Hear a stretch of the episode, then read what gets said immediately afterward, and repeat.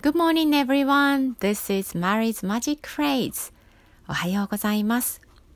Mary's Magic Phrase では、心があったかくなる簡単な英語のフレーズをご紹介しています。今週は、英語で話しかけられて聞き返したい時に使えるフレーズをご紹介しています。